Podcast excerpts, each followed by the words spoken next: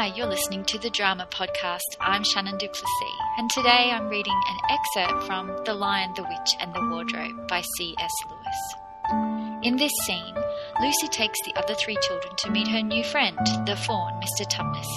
On arriving at his cave, she finds that it has been ransacked, and there is a notice saying that Mr. Tumnus has been captured and is about to stand trial on the charge of comforting Her Majesty's enemies and fraternizing with humans.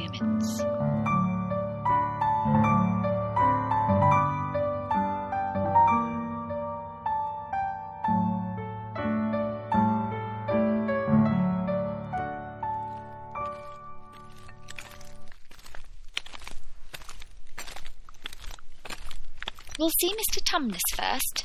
He's the faun I told you about. Come on, then. This way. I'll go in first. Oh! Mr. Tumnus!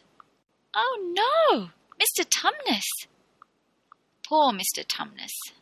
It was a lovely cave. It's as if somebody dropped a bomb. Everything's broken all the plates and cups. And this painting of Mr. Tumnus's father, it has been slashed to pieces by somebody's claws. I found this notice pinned up.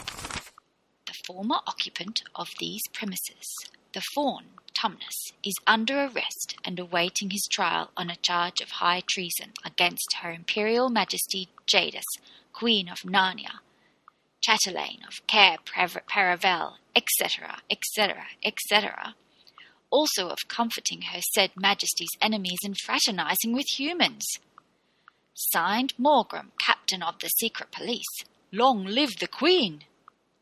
She's not a real queen. She's the White Witch. All the wood people hate her. She cast a spell over the whole country so that it's always winter here. Always winter, but never Christmas. That poor faun's in trouble because of me. He hid me from the witch and showed me the way home. That's what is meant by comforting the Queen's enemies and fraternizing with humans. We've got to rescue him. Look, a robin.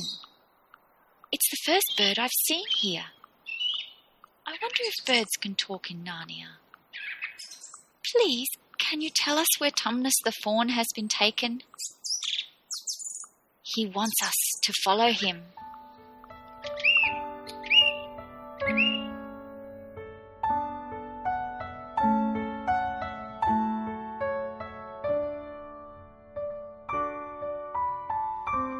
Drama Podcast is a non-profit educational resource for anyone with a passion for the performing arts.